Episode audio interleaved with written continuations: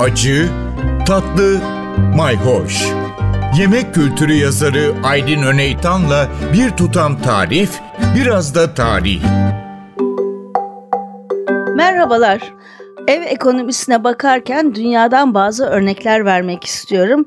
İlk örneğim Prusyalı asil bir aileden gelen ve ilk Alman feministlerinden biri kabul edilen Ida von Kurzfleisch.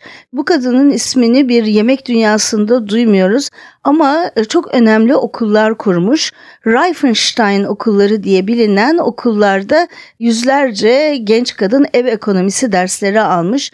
1880 ve 1900'lerde kurulmuş okullar bunlar aynı zamanda kırsal bölgelerde kadınlara hem ev ekonomisi dersleri vermek hem mutfakta pişirme dersleri vermek hem de aynı zamanda bahçecilik gibi kendi gıdasını yetiştirme e, eğitimleri vermek konusunda çok etkin okullar olmuşlar.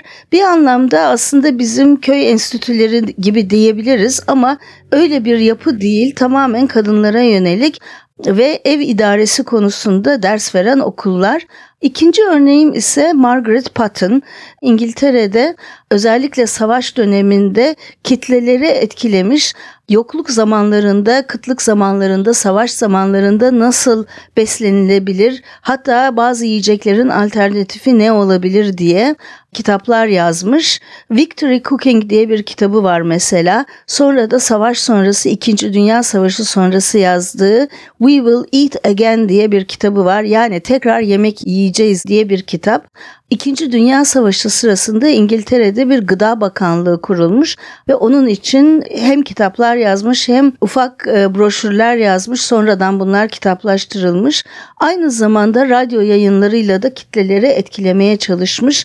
1960'lardan sonra da çok televizyon yayını yapmış. Ev ekonomisinin e, kurucusu kabul ediliyor. Bu arada e, gene ev ekonomisi kapsamında 60'lardan sonra düdüklü tencerenin de İngiltere'de yaygınlaşmasına sebep olan kişi olarak biliniyor. Bir de tabii ki o savaş yıllarında siyah beyaz illüstrasyon ve resimlerle çıkan yemek kitaplarını adeta tamamen değiştirmiş. İngiltere'de ilk renkli fotoğraflı yemek kitaplarını yayınlamış olan kişi.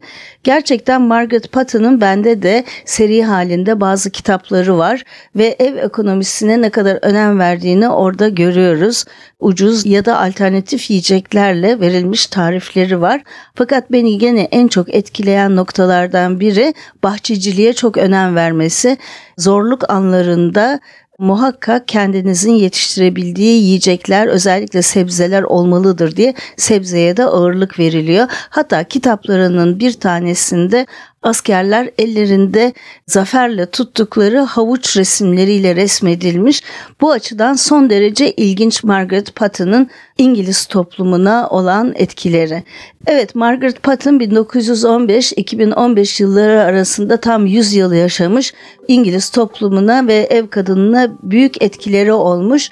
Benzer örneklerle devam edeceğiz. Takipte kalın, hoşça kalın. Bir tutam tarih, biraz da tarif. Aydın Öneytan'la Acı Tatlı Mayhoş Arşivi ntvradio.com.tr adresinde Spotify ve podcast platformlarında.